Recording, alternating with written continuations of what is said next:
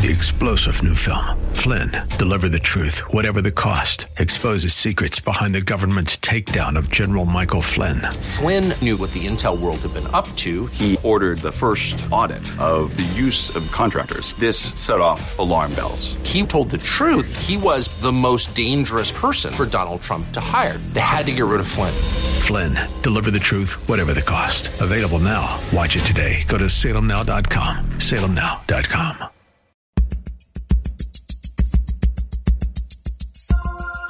It's Lifeline with Craig Roberts. He's the host of Northern California's longest-running conservative talk show. He's a man with a message, a conservative with compassion.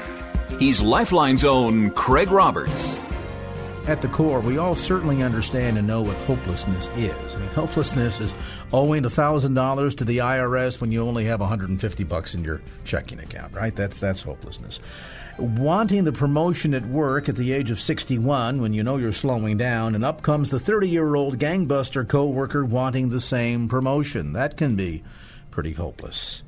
If you're desiring to see your first grandchild when you have been diagnosed with stage four cancer and your daughter isn't even expecting, that can be pretty hopeless. A devastating seven point two earthquake hitting the poorest town in the poorest nation in the Western Hemisphere, killing tens of hundreds of thousands of people, that can be pretty hopeless as well. It's sad but true that oftentimes, even within the church, we have a far better understanding and grasp on what hopelessness is, but don't understand much about what hope is, let alone the notion of being able to pay it forward. Hope Casting is the title of a new book by my guest tonight, Mark Oestreicher. He is partnered with the Youth Cartel. It's an organization that challenges youth ministers through strategic counseling and innovative resource development for youth ministry. He has served as vice president of ministry resources and later as president of Youth Specialties in San Diego, an organization that trains and equips church youth workers.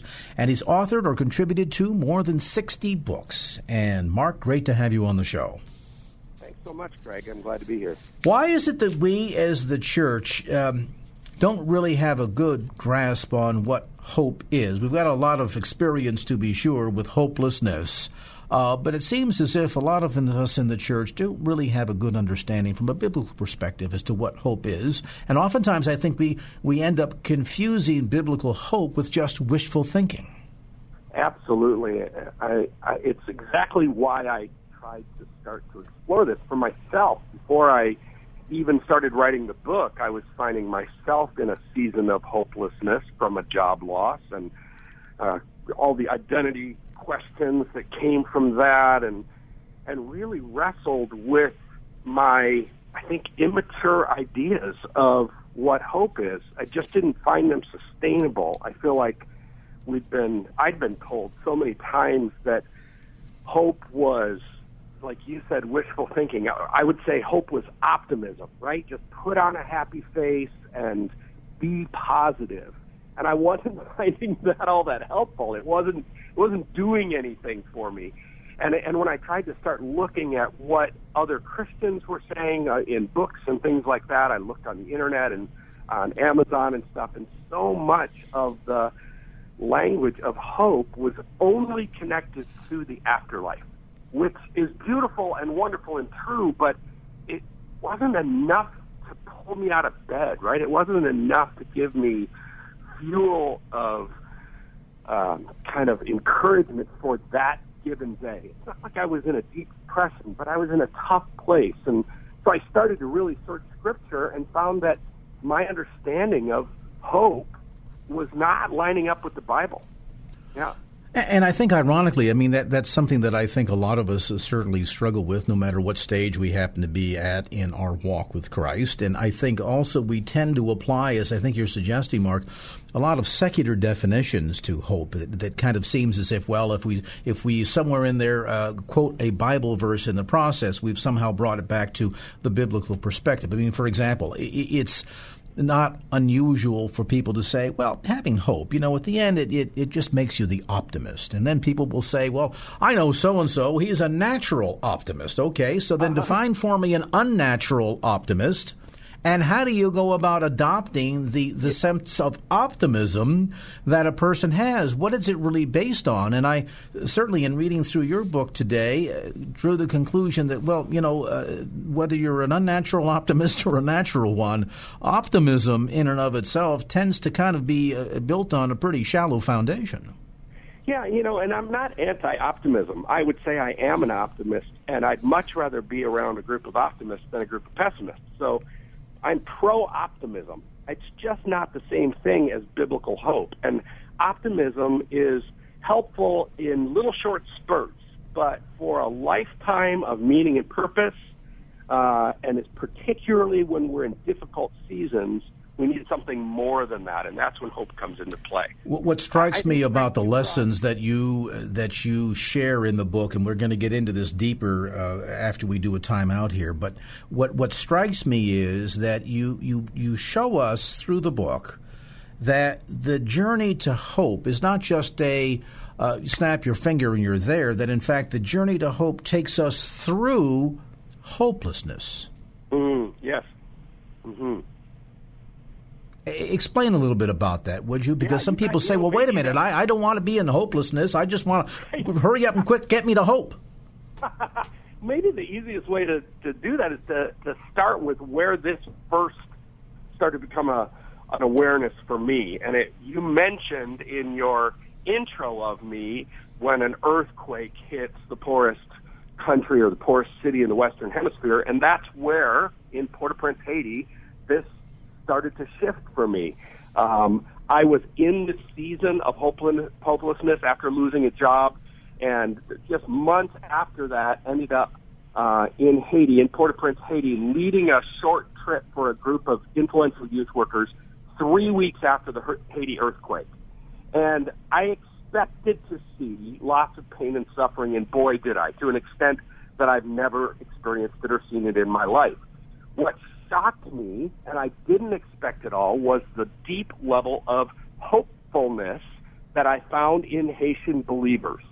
And I it was completely unexpected. We were driving down a busy road on our first day in Haiti, having have to drive, we had to drive over from the Dominican because the Port-au-Prince airport was still closed.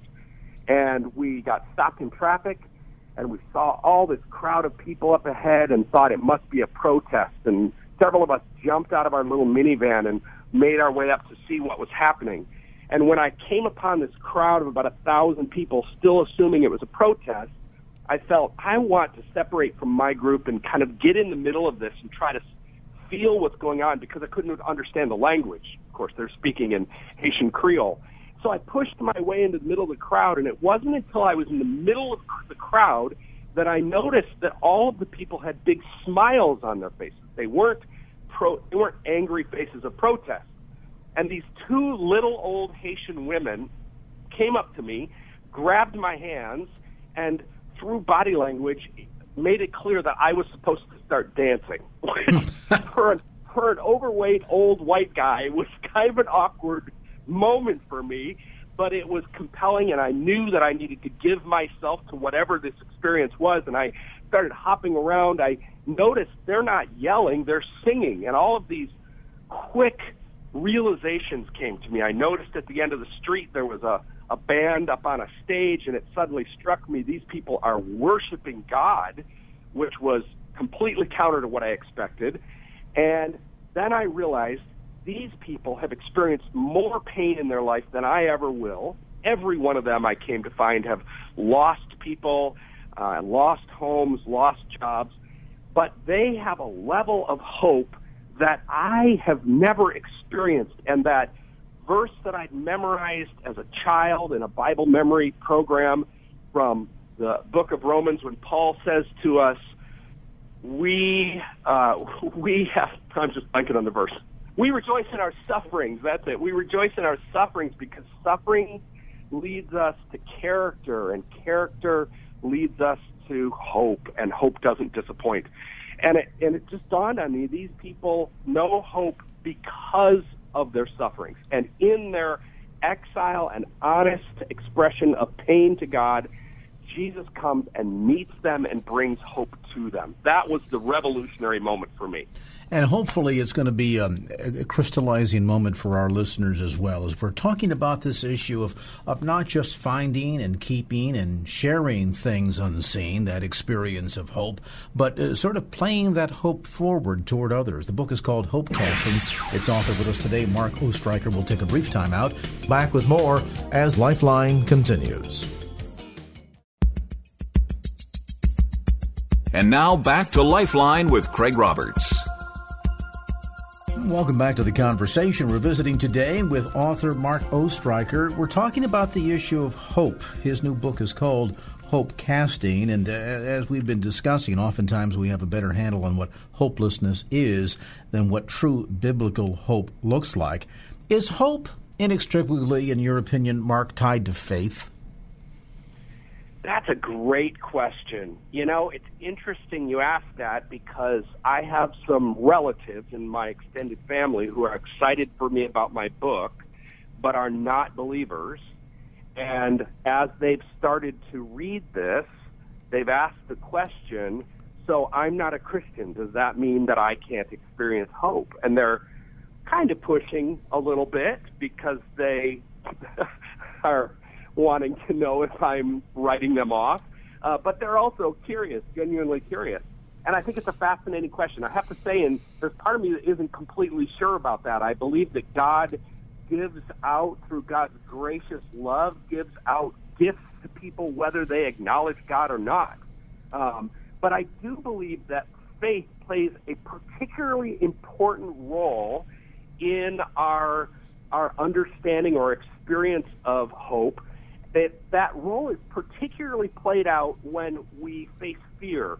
And so what I discovered, Craig, as I started to dig into both the biblical examples of hope, particularly in the book of Isaiah, but I think we see this unfold in lots of stories in the Bible also, and as I dug into what some people way smarter than myself, particularly people like Walter Brueggemann and Jürgen Moltmann, theologians who have written on the topic of hope, what I saw was this pattern that started to emerge, that from a place of exile, we, and we today experience exiles that are maybe not being forced from our native land, but we we experience relational exiles or a loss of dreams or our futures, all kinds of different exiles. From that place, if we're able to be honest with ourselves and honest with God about our dissatisfaction, if we're willing to release control and ask for salvation, then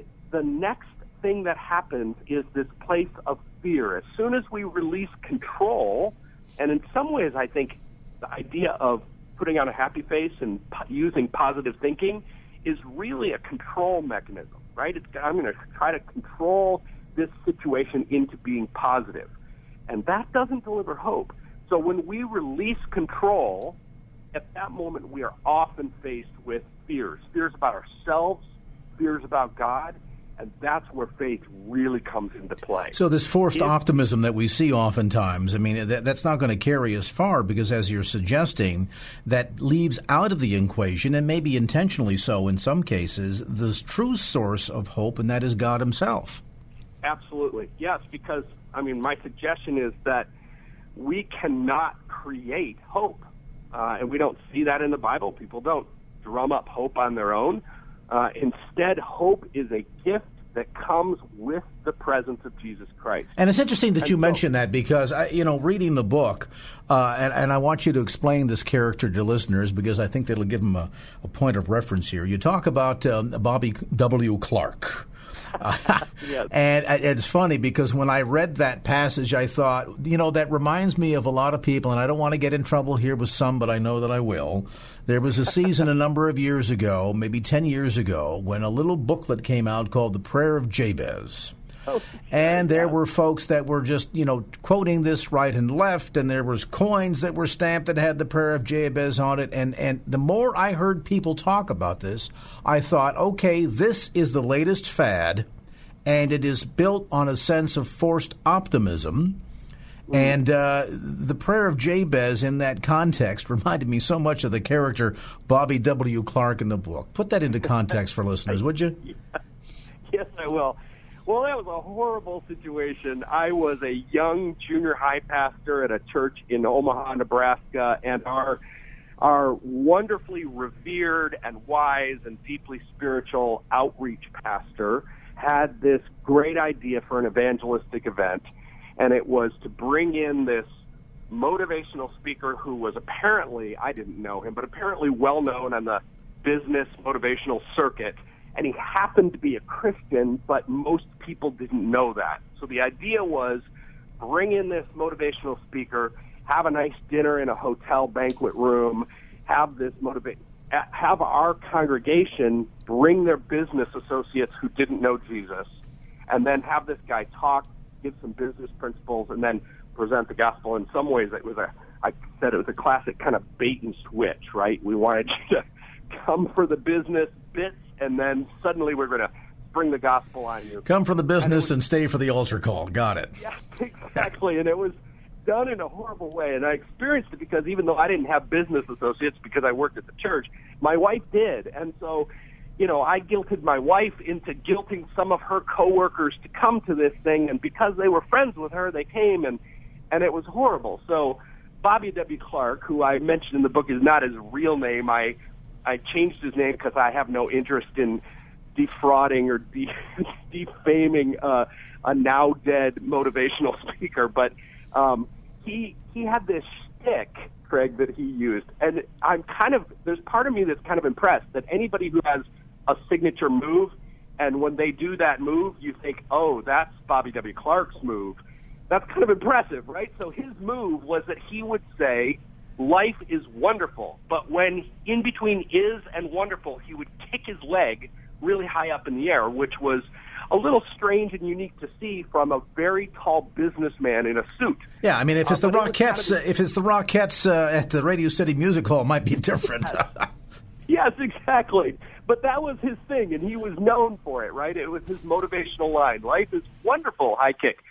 And at this point, I think he came out of retirement to do this event at our church. He was an older guy, and he I don't think he'd done the high kick in a few years. And he talked business stuff for, I don't know, maybe three minutes, really, really short. And then he went into a, just a horribly manipulative, shallow version of the gospel. Uh, and at the end of it, he did his move, but he, he kind of pushed pushed it. He he hadn't done the high kick in a while, and he said, life is, and then you could tell he was just trying really hard to get this thing to work, and he had to try three times before he finally got the high kick to work, and um, and it was just terrible. The whole thing was um, awkward, and uh, I was embarrassed. My wife was embarrassed. But I think in many ways, what, aside from the hackneyed version of the gospel, which really wasn't the point of why I included that story in the book, it was, I think that that idea is selling us a lie, and it's a lie that's very prevalent in American culture, and that's that just if you smile, if you grin and bear it, it then everything will be fine. Like you mentioned Prayer of Jabez in the book, I mentioned kind of a, the secular counterpart in some ways, which was the book The Secret, which told everybody, sold by the millions, told everybody if you visualize your positive future and believe it and claim it to be true, it will become true. And that kind of thinking, which of course we understandably have big reservations about from a spiritual or a theological perspective, but the reality is it just doesn't work. It doesn't provide me with a kind of sustainable hope that comes from the presence of Jesus. Well, moreover, this sense of the power of positive thinking upon which, uh, you know, the careers of Norman Vincent Peale and uh, the guy that used to run uh, Crystal Cathedral, uh, Robert yeah. Schuller and others have, have based their entire uh, careers upon, I, I think it's interesting because they'll talk about the power of positive thinking, but then if you get them to talk for a while, you come to find out that uh, what they think it takes to have hope actually doesn't arrive until you find wellness all around. And you have another illustration, even going back to your experience in Haiti, where it's one thing to have hope when all is well going around you, and yet it's an entirely different thing to have hope when everything around you is falling apart. And it's interesting that you note uh, people, and sometimes from our first world perspective, in a third world perspective, we would think this is just a hopeless circumstance. And yet, as you discovered, that group of believers in praise and worship in Haiti following this horribly devastating earthquake, I was down there in November, and believe me, five years later, not much is better. And yet, in the middle of all of that, they found hope. And I guess that's really what you're talking about. It's it's finding hope in and through those difficult moments, the exile moments. Yeah, and, you know, on a on a much smaller scale than the Haitian people experienced, I went through this journey myself, and really the book was very much a result of my own journey. And it was around that time uh, feeling very kind of lost and wondering what I should do next uh, in my life. How would I both provide for my family, but also where would I find meaning? The job I had had was one of deep meaning, and all of my friendships and everything were connected to it. So all of that was stripped away. And um in the midst of that, I went out to the desert. I live in San Diego, California, just down from you, and just east of me over the mountains, about ninety minutes, is, is a big desert. And there's a, a wonderful old couple from my church that have a cabin out there, and I use it sometimes for prayer retreats. So I went out for a whole week to, I was just hoping to meet God. I needed to be silent. I needed to get away from the screaming voices of fear that were in my head. Um, and I went out there and I did something very interesting. I had had a friend encourage me that it would be good to give space to the different strong emotions that I was feeling. And I tend to be fairly reserved and held back about my emotions, which is, I don't think, all that uncommon for men anyhow. Um, and I went out there and I really gave myself over to a day of anger. And I saw it as a prayer, right? It wasn't just me stomping around and cussing in the desert or something. It was uh, about me being honest about how I was feeling before my God, knowing that God was there with me. So a day of anger and a day of hurt and a day of sadness and um, and a day of fear, and I journaled like crazy. And, and then finally a day of joy, which really surprised me because I knew I was going to have that day on the fifth day. And I didn't think it was going to be possible. But once I had kind of been honest about all that other stuff, released control, and opened myself up to the presence of God, I found that God, of course God's going to meet me in that space. And with God's presence comes hope. And I'm, even on that fifth day in the desert, I experienced a tremendous amount of real joy. And I feel like that was the beginning point. That was the first step into uh, some sustainable hope for my future. And it sounds like a big part of that was experiencing honest emotion before God, which sometimes I think we get confused too. If it's like if we're not clear with the Lord about where we're at and how we're feeling in that moment, um, we feel as if, well, that to do so would be sort of maligning or or um, uh, uh, not being truthful or faithful, rather, to our sense of hope. We'll talk a bit about that as our conversation with Mark Oestreicher. The book, Hope Casting, Finding, Keeping, and Sharing the Things Unseen, continues.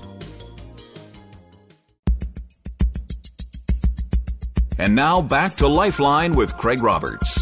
We continue our conversation with Mark Oestreicher. The book, by the way, Hope Casting, newly released by InterVarsity Press. You'll find it at bookstores around the Bay Area, as well as through the usual uh, suspects, uh, Amazon dot com. And uh, also you can get, uh, what's your, your website, am I correct here, is why is marco dot com? That's my blog. That's okay. Correct. Okay, great. Mm-hmm. why is marco, M A R K O, dot com. All right, let's uh, kind of pull this thing uh, together if we can. We've, we've been through a lot of the emotion side of this and, and sort of resetting a lot of our expectations. Um, certainly having honest emotion before God uh, during that exile period is, is critically important. I guess at the end of the day, um, people wonder, is hope something I create or something that God brings? Yeah, great question. So the, the process as I've seen it in Scripture is that we have longings, right? All of us have these longings. And whether we're in a hopeless or a hopeful time, we have longings and desires. And those are good and bad. There's a whole combination of those, particularly when we're going through a difficult time. we're experiencing, we often experience longings that are kind of self-focused, right, because of our pain, and that's understandable. When God comes and meets us, when we open up and release control, creating space for God to come and meet us, God brings hope, and that starts to transform our longings. And that's where things really start to get beautiful and much more than just about me and my pathetic little problems. Because as hope and longing start in what I call this dance, I compare it to a tango dance, because it's this dance where each of those two partners, hope and longing, continue to inform and change each other. God brings hope that shifts my longings. As my longings shift, I need to exercise more faith that God will make himself known in new ways and give me more faith. And that process starts to transform, and my longings turn outward. Instead of just being self-focused, I start to have transformed longings for the world, and that's where we start to see this idea of hope casting, that my hopes start to be for other people and their needs and their longings, and I can actually be an active agent of the hope that God wants to bring to the world. So this isn't That's just something passive that goes on inside of my heart or my head. I mean, you talk about in the book moving from vision to action, and as you suggest, that that process, that journey, going from need, becoming hope, becoming action, becoming hope casting. Elaborate on that. Yeah, I really think of it. The, the mental image for me is one of those kind of classic rainbird sprinklers that turns around, you know, and yep. sprays. We all know them. Is spraying all around in a circle. That that's the picture I have when I have when I experience transformed longings because of the presence of God in my life, bringing hope. I become like that rainbird sprinkler, casting off hope to people around me, and there's no question that's active. That is not just a passive thing. So I start to speak into and serve and pray for and and model hope in front of other people, and it has a cascading effect on their lives. Now, what's brilliant, let me interrupt, Mark, because what's brilliant about that example, if any of us have ever taken the time, uh, and listeners will say, well, Craig, you're just weird, but if any of us have ever taken the time to to look at the way the rainbird sprinkler head operates, there's this metal arm that moves back against a steady stream of water, and it interrupts that stream of water, and it's on a spring, and it pivots back and forth, and each time it flies into the water, the force of the water presses it in the opposite direction. The spring, of course, takes it back uh, yet once again, and that's what gives that sprinkler head the momentum to go into a circle. So it's interesting, because what you're suggesting here is much like the way the rainbird sprinkler head functions. It's the experience of receiving hope, giving hope, receiving hope, giving hope. Is that yeah. accurate? Absolutely. That's exactly it. That's the idea. And again, that is what we see over and over again through Scripture, not only uh, unpacked in detail in the, the book of Isaiah, but we see it in stories like the bleeding woman, the story of Zacchaeus. I see it in blind Bartimaeus. I even see it in the the life of Mary, and over and over again in these stories, we see that pattern emerging. And that pattern, uh, again, there is this process that we've talked about before in, in not just suddenly going from despair to hope in one day, but moving through despair, or, or as you talk about, and I think of uh, the, many of the experiences of the Apostle Paul in this, you talk about embracing dissatisfaction in moving toward hope. Yes. Yeah, because unless we're honest about our dissatisfaction, why is why is here not good enough, right? Why is this current experience of my day or my life at this time, why is this not enough? What am I dissatisfied about? And that is an honest starting point that postures us. It's not a it's not a um, it's not six steps to happy living, right? Instead, these are their postures, their practices that we can put into our to place in our lives in order to help us release control and open ourselves up to the presence of God. So those postures are honesty with ourselves. That's the dissatisfaction part, right? Naming our dissatisfaction. And then honest cries to God. Uh, and in that is releasing control. And then we face fear, and we have to exercise faith or a force of will to continue to keep our hands open and not try to grasp control again. If we pull back and grasp control, we go right back to exile again. Mm. And if mm. we if we practice those three things, then I believe that God uh, is freed up. We have opened ourselves up to the hope-bringing presence of Jesus in our lives. And then, yeah, our longings get transformed, and we cast off more hope to others. That's we, the problem. We have certainly distilled into a very short period of time, Mark, uh, great detail in all of this, and listeners can certainly have the opportunity to go much deeper and understand more about this matter of hope, what it means from a biblical perspective, and not just how to how to to possess it and take and take hold of it and take charge of it, but that sense of hope both in the current tense and the future tense. And as we said a moment ago, hope, uh, you know, starting with need that becomes hope, which becomes action, which becomes hope casting. That's the title of the book, Hope Casting, and it's available, as we mentioned, at bookstores throughout the Bay Area. Its author has been our guest on this segment of the program, Mark Oestreicher. Mark, thanks so much for the time and the insights.